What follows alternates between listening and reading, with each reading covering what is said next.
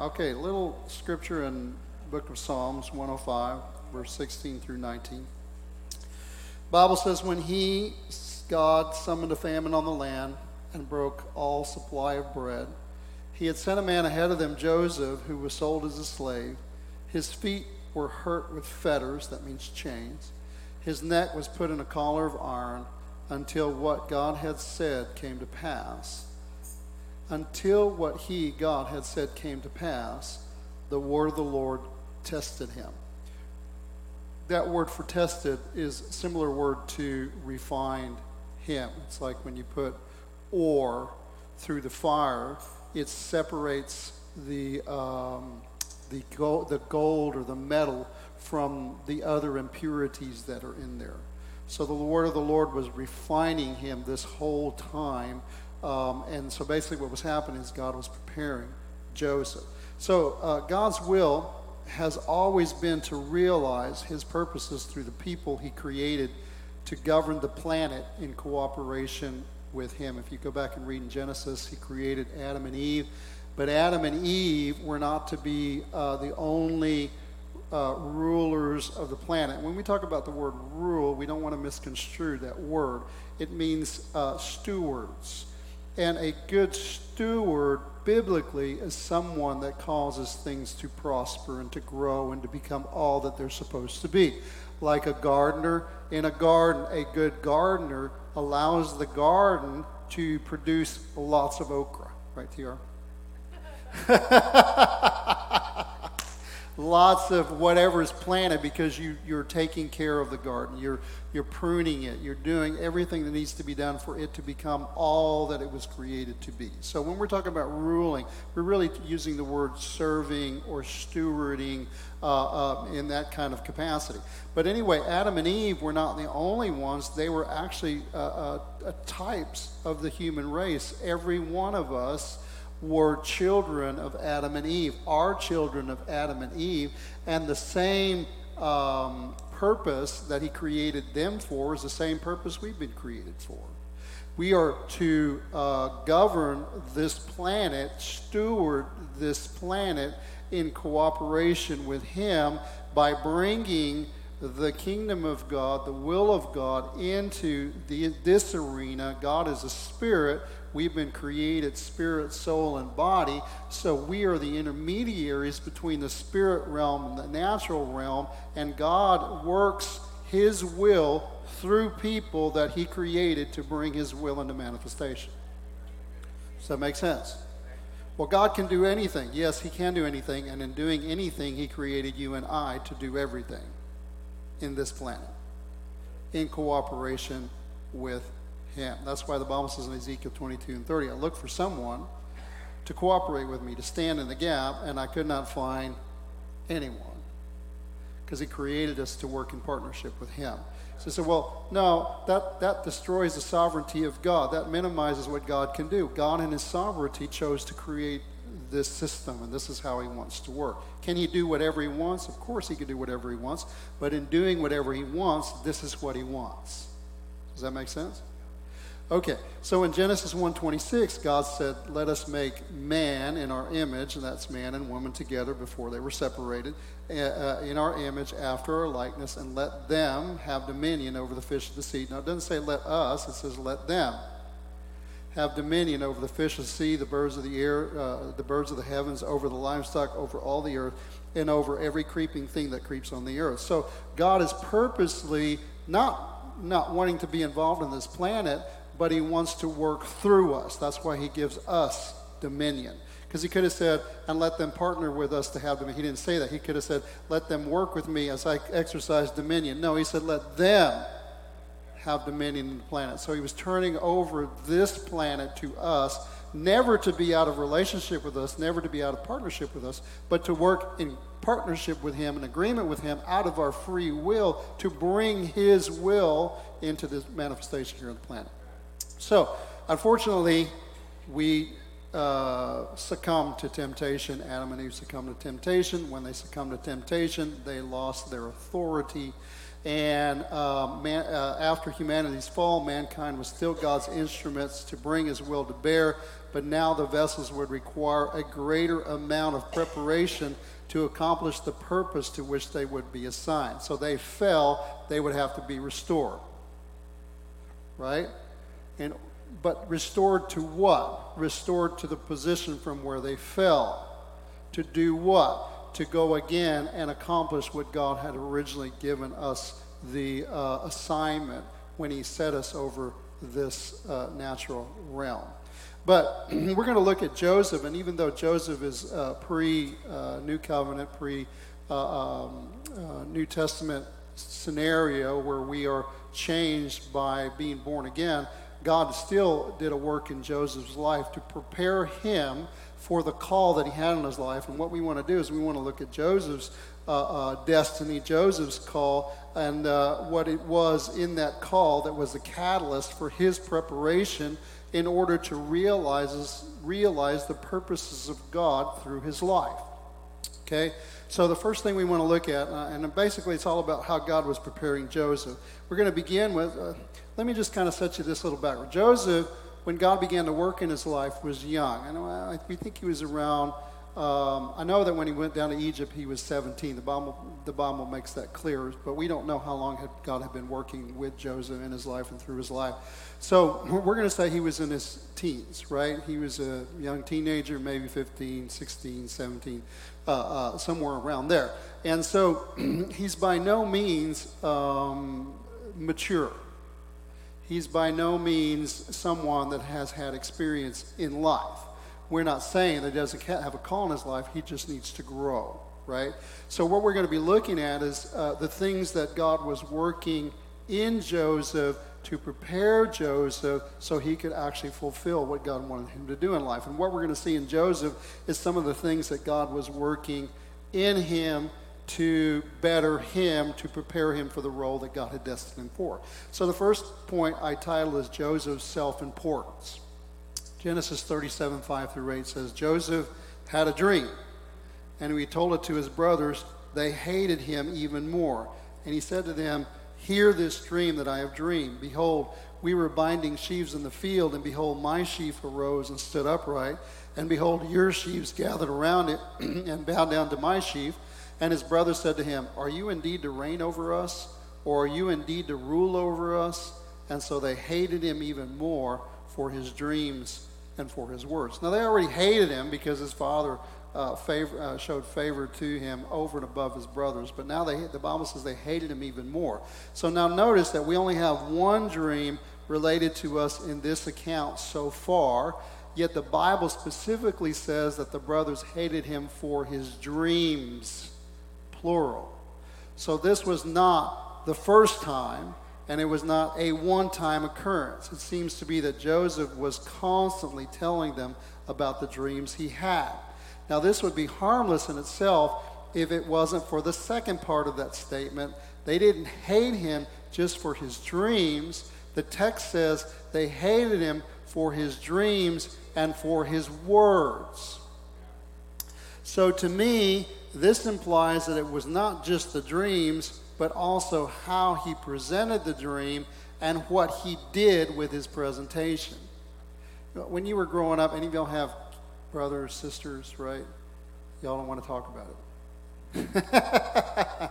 It's very painful in your life growing up with your brothers and sisters, right? Because what they would do is if something happened to you, they wouldn't come with compassion most of the time, especially boys. They'd go, look what happened to you. You know, if you got hurt, oh, that was funny. That was the most funniest thing that can happen. That's just the way boys are, right? All right, so I'm sure, remember, Joseph is not mature yet. So I'm sure in some ways, and this is the way I look at Joseph. See, a lot of times we think Joseph was already prepared. He was already established. He was already all that he was going to become. I don't know about you, but when I was 15, I was very immature. You know that a 15 year old, on their best day, they will act 15. On their very best day. Most of the time, they're going to act like they're three, not 15 or seven or 9.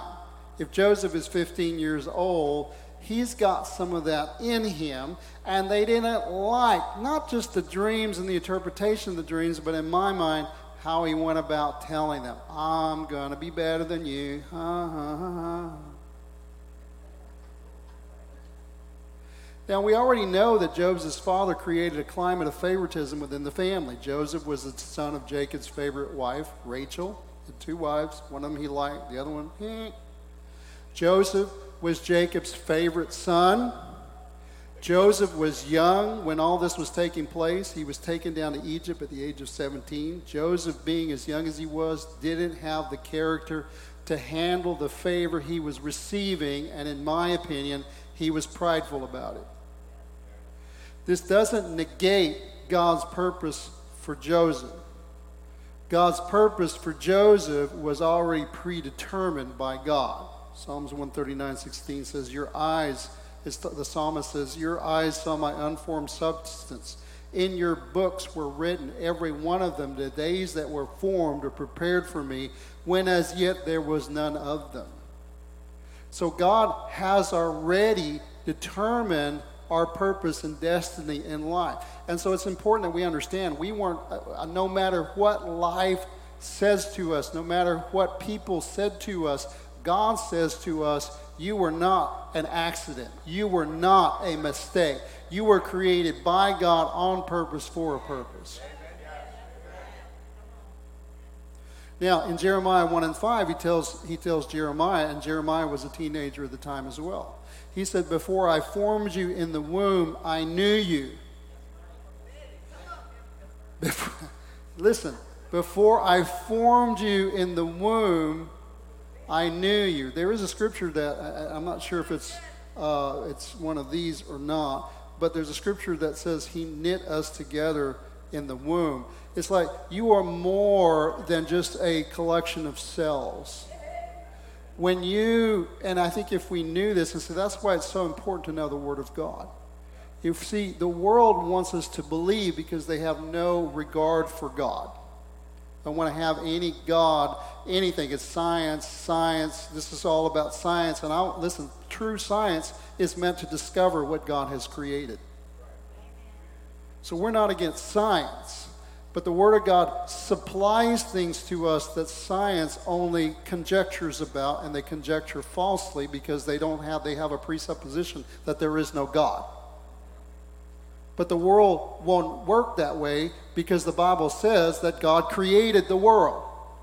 So it's like trying to put together a puzzle without the manual and thinking you got it right and never realizing, you know, that's not the way it's meant to go together. You're doing the best you can with what you have, but you fail miserably. It's only when we come back to the Lord and realize that God created us. So my point was is that when you uh, when when um, uh, uh an ovum is fertilized and a child is is become a life now becomes in the womb God, in some way, I don't know how he does it, but he knits together a spiritual essence, a spirit. I don't understand it, I don't know how he kind of puts it together with that, with that cell. And you become life. I'm not I'm not a theologian in that sense. I, I, don't understand how it works. All I know is it's, it's not just a natural thing, it's a, it's a natural and supernatural combined. God put you in that womb. You're a life. In the same way that God breathed life into Adam, He breathes life into that womb. I don't know how He does it. We'll figure that out somewhere down the road, but you won't figure it out without God. So, anyway, the Bible says, uh, Before I formed you in the womb, I knew you. Before you were born, I consecrated you. I set you apart. I appointed you a prophet to the nations. This is my purpose and my destiny for you. Right? And then he reveals that to Jeremiah. Now, every one of us has a purpose and a destiny. We're not all purposed and destined by God to, to, uh, be, to be preachers, to be prophets, to be apostles, to be pastors. We're not all destined to do that. But we all have a destiny from God. Some of us were created to be uh, uh, uh, artists. Some of us were created to be musicians. Some of us were created to be businessmen, businesswomen. Some of us were created. You understand there's so many things that God has purposed for us. And finding that purpose, finding that destiny, and fitting into it is what gives great meaning to your life.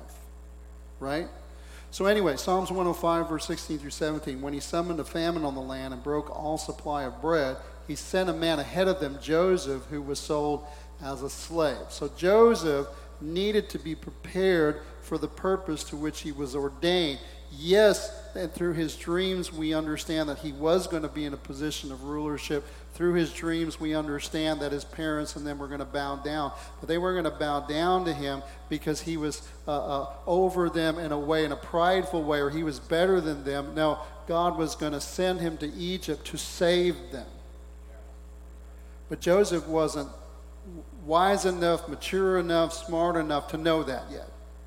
And so God was working on Joseph. Joseph needed to be prepared for the purpose to which he was ordained. Joseph needed his natural skills and his character to, to be developed as well. So in Genesis 39, 1 through 2, jo- Joseph had been brought down to Egypt, and Potiphar, an officer of Pharaoh, the captain of the guard, an Egyptian, had brought him bought him from the Ishmaelites who had brought him down there. And the Lord was with Joseph, and he became a successful man and he was in the house of his Egyptian master. Now, you now understand, Joseph was not a successful man in the way we understand a successful man. Many of us will think if you're a successful man, you work for a Fortune 500 company, you have millions of dollars in the bank. Joseph was a successful man, but he was a servant in the house of Potiphar. Why was he successful? Because God was with him and God was showing him favor in whatever circumstance he was in. So we have to change our definition to the biblical definition. For an example, Mary is blessed and highly favored of God. I want to be blessed and highly favored of God. So do I, but the ramifications of her being blessed and highly favored of God is she was ostracized by her family and by the community. Because in their minds, yeah, you you you uh, were were not a nice girl. You did things you shouldn't be done. This baby wasn't. This was not from God. We know where the baby come from. It was probably Joseph. It's not what happened. So she was blessed and highly favored of God, but she wasn't favored by man. So what I'm saying is we have to learn to, to, to take our definitions not the way we understand them, but biblically the way they're supposed to be understood. So Jacob was blessed and he was prosperous, but he was prosperous in the house of Potiphar. The word for Joseph being brought down to Egypt is the Hebrew word yarad. It means to bring down, to cause to fall down, or to descend. And that is what is happening in Joseph's life. He was experiencing the chipping down of his pride so that he would be prepared for the future that God had for him. Okay? So the second thing that God we see God working on in his life, and this is all a process, and you know he he uh, came to a position of rulership in Egypt when he was 30. But from the time that he was 17 to the time that he was 30, 13 years, he was a servant or a slave to Potiphar, and then he was a he was in jail and he was servant to the to the uh, ruler of the jail, you know, the, the the one that ran this jail. So he was not in a position of, of uh, over Egypt. He was he he learned how to serve by actually being a servant. So, uh, throughout this time, second thing we find is, uh, and that God's working on, is Joseph's self reliance. Genesis 39, 4, and then 7 through 11. So Joseph found favor in his sight, to Potiphar's sight, and attended him, and he made him overseer of his house and put him in charge of all that he had. And after a time, his master's wife cast her eyes on Joseph and said, Lie with me. But he refused and said to his master's wife, Behold, because of my master, me, my master has no concern about anything in the house, and he's put everything that he has in my charge. He is not greater in this house than I am, nor has he kept back anything from me except you, because you are his wife. How then can I do this great wickedness and sin against God? And as she spoke to Joseph day after day, he would not listen to her to lie beside her, to be with her. And by the way, I want you to know that temptation is not a one time thing. The enemy will come at you again and again and again and again and again.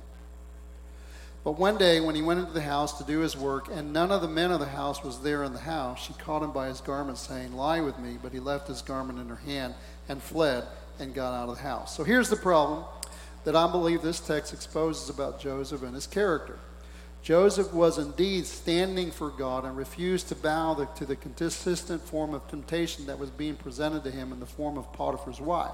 And while he successfully repulsed her persuasions time and time again, what he did not do was to create an environment where he could not be tempted. In my opinion, he was self reliant. That is, whatever it might be, Joseph felt as if he could handle the situation. Why I say this is because of what the text reveals again about the situation. You got to remember, Joseph was in charge of the house. So Joseph assigned the duties of those under his supervision. Supervision. Joseph could have arranged the workings of the household in such a way that he was never alone with Potiphar's wife. Yet we find that Joseph is in the house while his master's wife was at home alone. He knew what she was like, and he did nothing to protect himself in this situation. My point is, I believe he was self reliant. He had learned how to live life on his own, and he believed he could do this on his own. However, we also see that this way of thinking would have been dealt with in his life. However, we also see that this way of thinking would have to be dealt with in his life if he was going to fulfill his God given purpose in life. So, while that exposes something in his life, the consequences of that and the chipping down of that is going to be taken care of through the next thing that he goes through.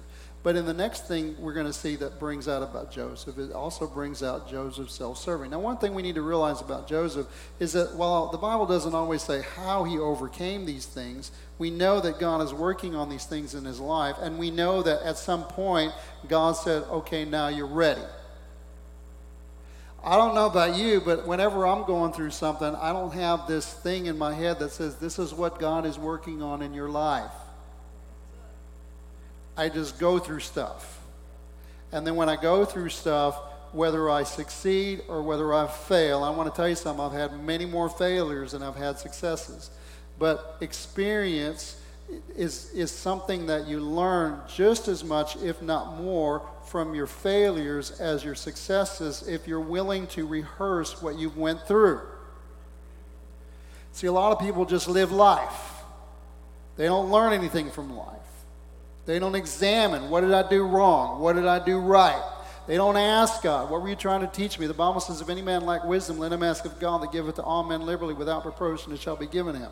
But let him ask in faith, nothing wavering. And then, you know, goes on with the rest of that. My point is, is that you have to reflect on life. That's really what Proverbs is, is Solomon reflecting, giving you reflections on life, wisdom that he learned through life.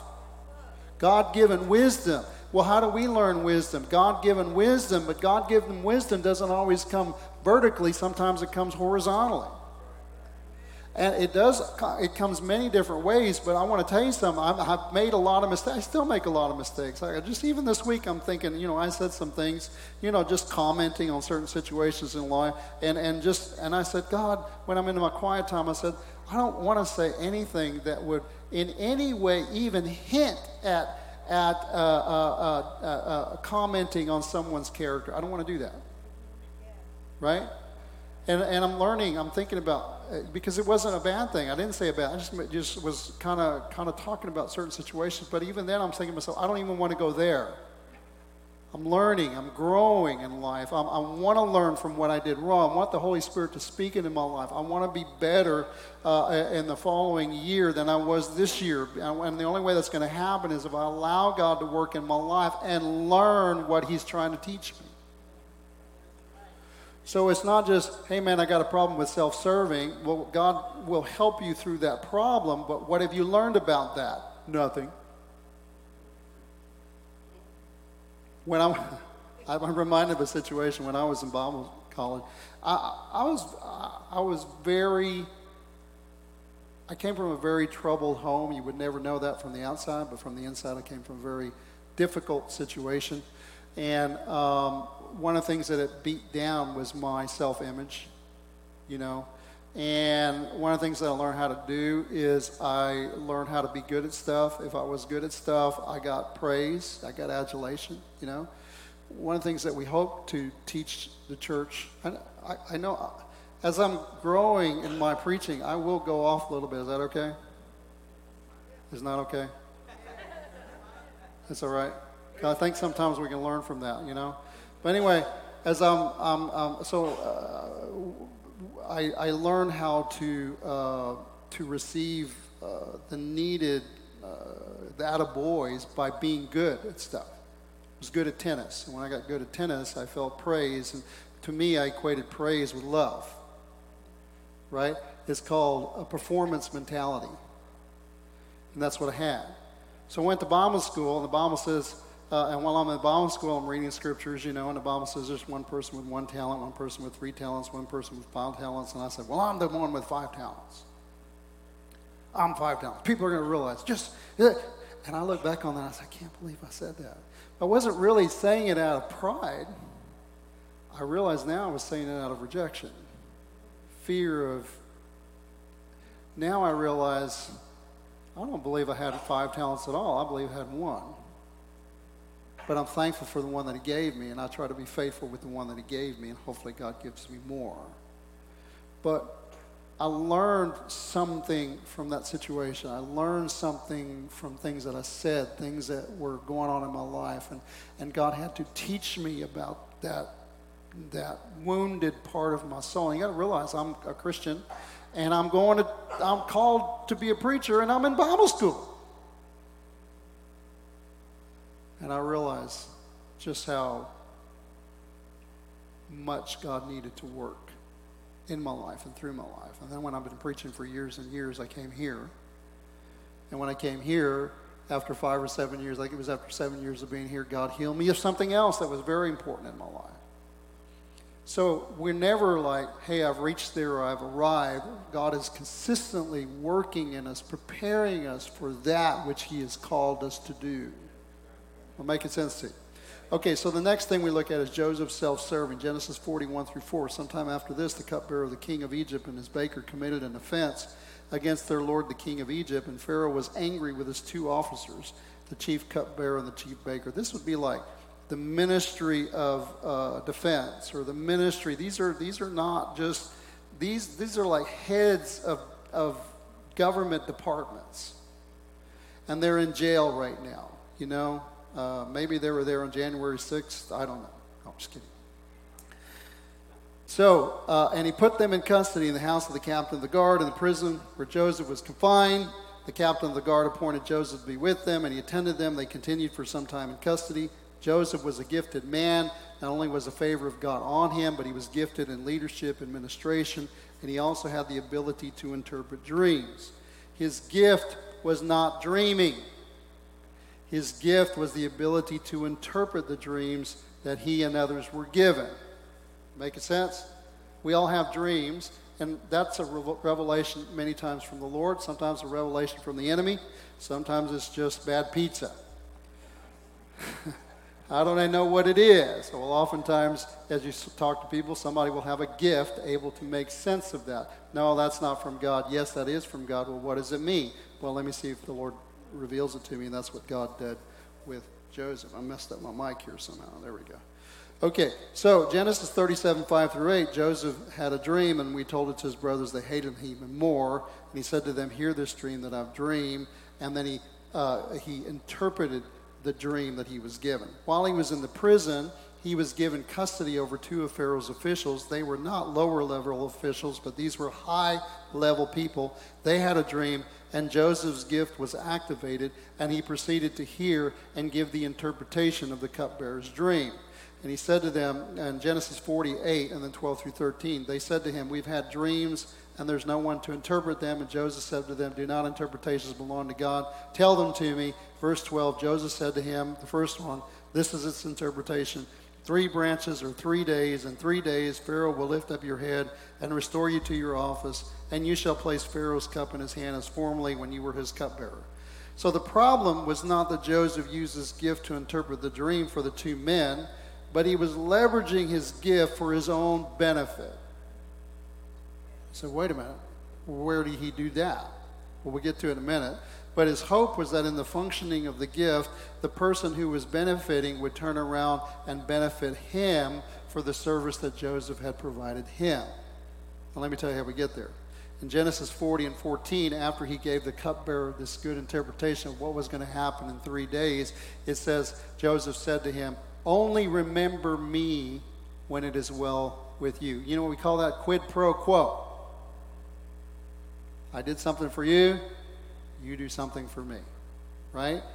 When it is well with you, and please do me the kindness to mention me to Pharaoh, and so get me out of this house. That was a whole, uh, there's a whole system in place of people that are called lobbyists that try to get influence with somebody that can do something about their situation. In some ways, that's what Joseph is doing. He's lobbying for something, right? And he tells them why. Because I was indeed stolen out of the land of the Hebrews, and here also I've done nothing that they should put me into the pit. Now, didn't Joseph himself say, Do not interpretations belong to God? He did. Matthew 10, 5 and 8. These 12 Jesus sent out and commanded them, saying, Do not go into the way of the Gentiles, do not enter the city of the Samaritans, but go rather to the lost sheep of the house of Israel. And as you go, preach, saying, The kingdom of heaven is at hand. Why did I put that in there? Have you ever copied and pasted something and forget that you already have something? Co- I think that's what I did there. All right. Uh, anyway, that's a good scripture. The Lord must want us to know that. Thank you, Jesus. So, what I want, there's a, let's go to the next scripture, 1 Corinthians 12, 4 through 7. There are varieties of gifts, but the same Spirit, varieties of service, but the same Lord, and varieties of activities, but the same God who empowers them all and everyone. To each is given the manifestation of the Spirit for the common good. God gave Joseph these gifts. But instead of letting God use him, and see, when God causes us to use the gifts that He has given to us, they're not for our glory, they're for His glory. They're not for us to aggrandize ourselves or gain benefit from what uh, we are doing. And we see that in a lot of Christian culture, a lot of uh, abuses when it comes to some ministers and how they leverage what they give to you for money, selling things for money. And listen, is part of ministry that you do raise funds. It's not, a, it's not about raising funds, it's not about getting money, but you can tell sometimes when there's an abuse in that area, right? And so, in some ways, God doesn't want Joseph doing that. And Joseph is like, it's kind of like God is ref- working on Joseph, God is testing Joseph. Joseph does this, and it's almost like God says, You still need a little more baking. You know, you ever, open, you ever bake something? And uh, I like to watch this show, the greatest English, uh, English great baking show. I can't remember the name of it, but anyway, it's an English baking show. And they're always baking stuff, and they got to open it up. And the way they test it, sometimes they don't know if it's ready or not, but some of the way they test it, they put a little toothpick in there, and if it comes up wet, it's not done yet. And they said 15 more minutes. It's like with Joseph, God tested him and said, two more years. two more years. Hey, listen with God, a, a, thousand years is like a day, and day is like a thousand years. Sometimes I say to the Lord, God, don't forget, I'm mortal, and I got 70, 80 years according to your word. So it's like God looks over here and it's like, where's Rick? Oh, man, that was a couple hundred years ago. I forgot. No, he doesn't do that. I don't know. but anyway, because of his actions, Joseph spent another two years serving in the prison. Psalms 105, 18 22. They hurt his feet with fetters he was laid in irons until the time that his word came to pass. The word of the Lord refined him. The king sent and released him. The ruler of the people let him go free. He made him lord of his house and ruler of all his possessions to bind the princes at his pleasure and teach his elders wisdom. What was the catalyst for his release from the prison into the palace? I believe it was the final test when he was presented before Pharaoh right? So it's another opportunity to see whether he's ready or not. And, and, this is what we'll call Joseph's promotion, the fourth point. Genesis 41, 15 through 16. Pharaoh said to Joseph, I've had a dream. and there is no one who can interpret it. I heard it said of you that when you hear a dream, you can interpret it. Joseph answered Pharaoh, It's not in me. God will give Pharaoh a favorable answer. Hmm, got the first one right.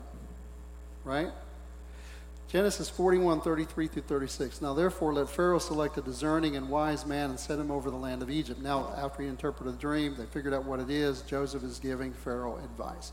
Remember, the last time he said this, he said, Don't forget me.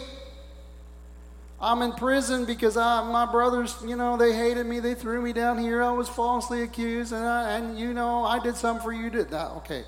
No, he has the opportunity. Let's see whether or not he learned something from there. Okay. So anyway, he says, "Let Pharaoh select a discerning and wise man and set him over the land of Egypt." He didn't say me. He says, "Here's what you need to do." Let Pharaoh proceed to appoint overseers over the land and take one fifth of the produce of the land of Egypt during the seven plentiful years, and let them gather all the food of those good years that are coming and store up grain under the authority of Pharaoh for food in the cities, and let him keep it. That food shall be in reserve for the land again the seven years of famine that are to occur in the land of Egypt, so that the land may not perish through the famine. So Joseph was not bragging on what he could do, first of all. Joseph was not relying on what he could do. And Joseph was not using his gifts to benefit himself. His concern was solely on the one whom he was standing before. Notice that the text goes on to say in Genesis 41 37 through 41 this proposal pleased Pharaoh and all his servants. You know, sometimes what pleases God is when you can please the people that you've been sent to serve. And sometimes the catalyst for your promotion is not, I, I take care of God, but I don't serve people. It's in your service of people you determine whether or not you really do have learned something from God. So Pharaoh said to his servants, Can we find a man like this in whom is the Spirit of God? What is it? Uh, you know, you got to realize have you ever hang around people that have influence or money? people always come to them and say, and they drop hints or say, Can you do this for me? Or can you give me something? Or, Hey man, I got a problem here, you know. They're always doing that to people. What do you think they do with Pharaoh? I need this, Pharaoh. Can you do this? Oh, I got a problem. Oh, you know, they're always doing that. But you know what Joseph didn't do? That. And I think Pharaoh saw something different in him. Not only by the wisdom that he gave, but also in how he didn't try to aggrandize himself. He didn't try to benefit himself. He didn't try to find some reason. He, he just was giving him unsolicited, I mean, uh, giving him good advice without any uh, uh, uh, thing in return asked of him. And so he says, Can we find a man like this in whom is the Spirit of God? And Pharaoh said to Joseph, Since God has shown you all this, there is none so discerning as wise as you. You shall be over my house. And all my people shall order themselves as you command. Only as regards to the throne will I be greater than you. And Pharaoh said to Joseph, See, I have set you over all the land of Egypt. So it wasn't Joseph that pleased Pharaoh, it was Joseph's proposal. It was the wisdom that flowed unhindered through a vessel that was prepared for the service of God by serving the people around him and seeking their welfare. Sometimes we'll, we'll do good for other people because we think it gives us points with God. Right? I'm not saying that that's not a starting place, but God wants us to do well for other people because He loves them whether we get anything from it or not.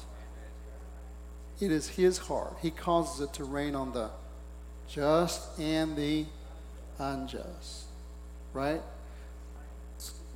Anyway, so um, I had something in my head, put it aside. So Joseph was finally ready for the fulfillment of the destiny to which he was called. Remember, when he was 17, we got a glimpse into some of the calling, that destiny that God had on his life. This wasn't new. This didn't come out of the blue. God knew what he was going to do. God was preparing him, and when he was ready, there it was. And God is preparing you. See, we look oftentimes at the situation where we're at, and sometimes we quit. we quit cooking, we get ourselves out of the oven, we put ourselves in a place where we, and I know, I know, I've been there, right? Guess what happens? Some another biblical metaphor. We go around the mountain another time until we learn what we need to learn so we can prepare be prepared for what God has for us. God's purpose in taking the Israelites out of Egypt was not just to get them out of Egypt. It was for them to have an inheritance in the promised land. He had to prepare them and he had to deal with their slave mentality, their poverty mentality, their worldly mentality, all of it. He had to teach them differently so that they could go in and they could live a kingdom life in the land that God wanted to give them. In other words, he had to prepare the slaves to learn how to be kings.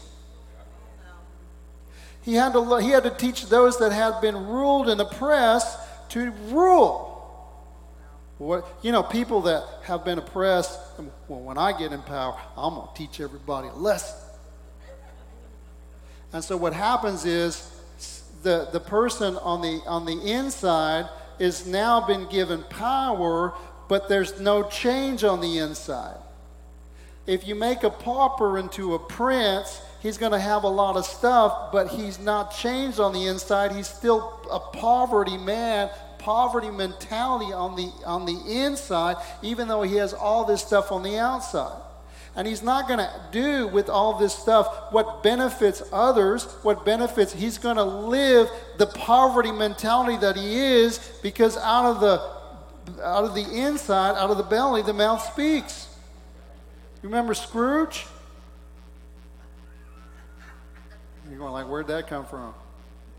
Christmas Carol, Scrooge, he had everything. But what kind of mindset did he have? What kind of heart did he have? He had a poverty mentality. And God went to work on him. Now, you know, it's a story. But in, in one night, God was able to transform his inside. He was a wealthy man on the outside, but he was a very poor man on the inside. When he became a wealthy man on the outside, he had wealth on the inside. All those around him benefited from the wealth that he had.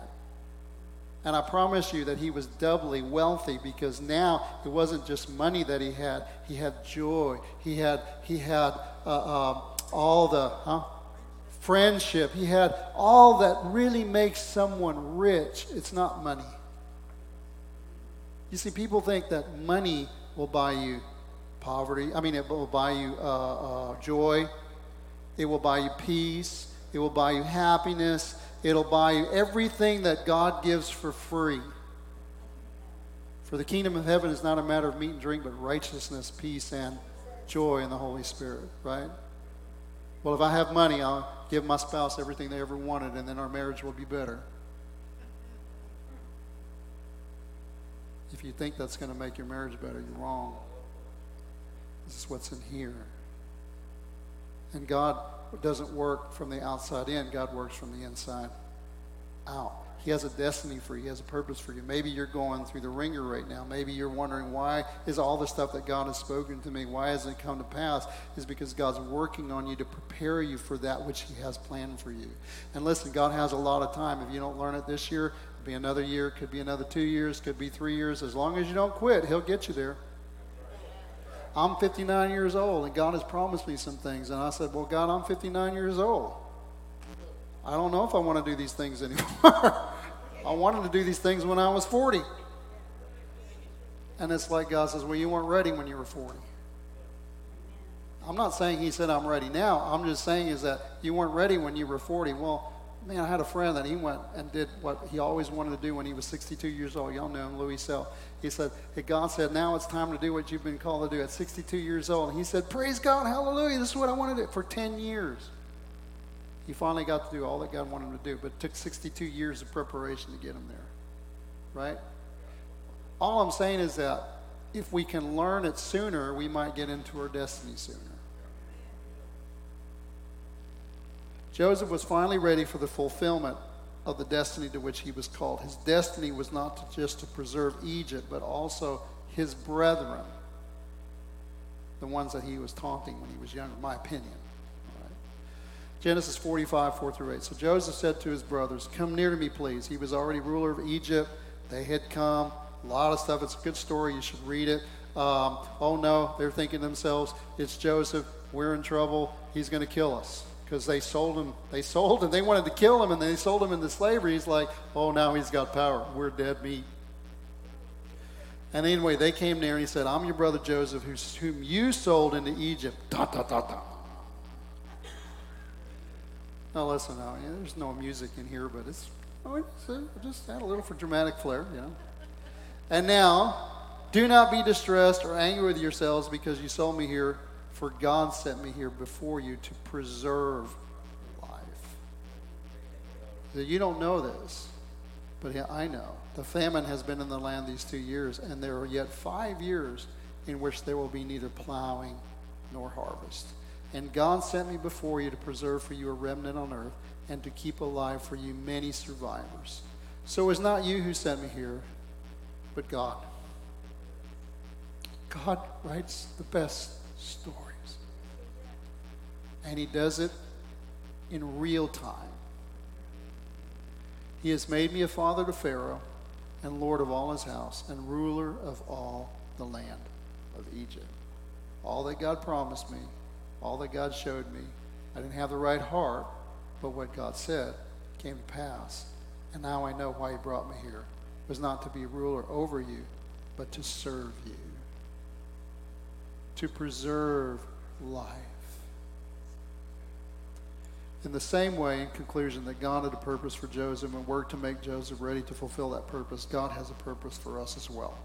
I believe God is working in all of us to bring us to a place where His will for us and through us can flow forth unhindered, whereby God can use us to be a powerful instrument to further His purposes in the earth, to save, preserve, preserve and provide for those around us. The question is now, will we recognize His plan? Will we succumb to the process that His good purposes will be propagated through us?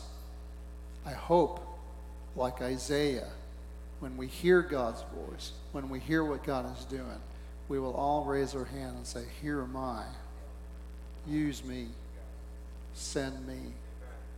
I want to fulfill your purposes in this earth. And I, am it's just I can't I can't I'm done, but I just want to continue to tell you over and over again. God didn't save you to preserve you, just to keep you hidden in a church so that when you die you can go to heaven. I'm not saying that's not important, but God saved you so that his work in you could be translated through you so that you would go out and, like Jesus did when he was on the planet, we can be the light that points people to God and we can change the situation. Not play defense, but play offense. Thy kingdom come, thy will be done on earth as it is in heaven. Amen. Use me, Lord. Here am I. Send me.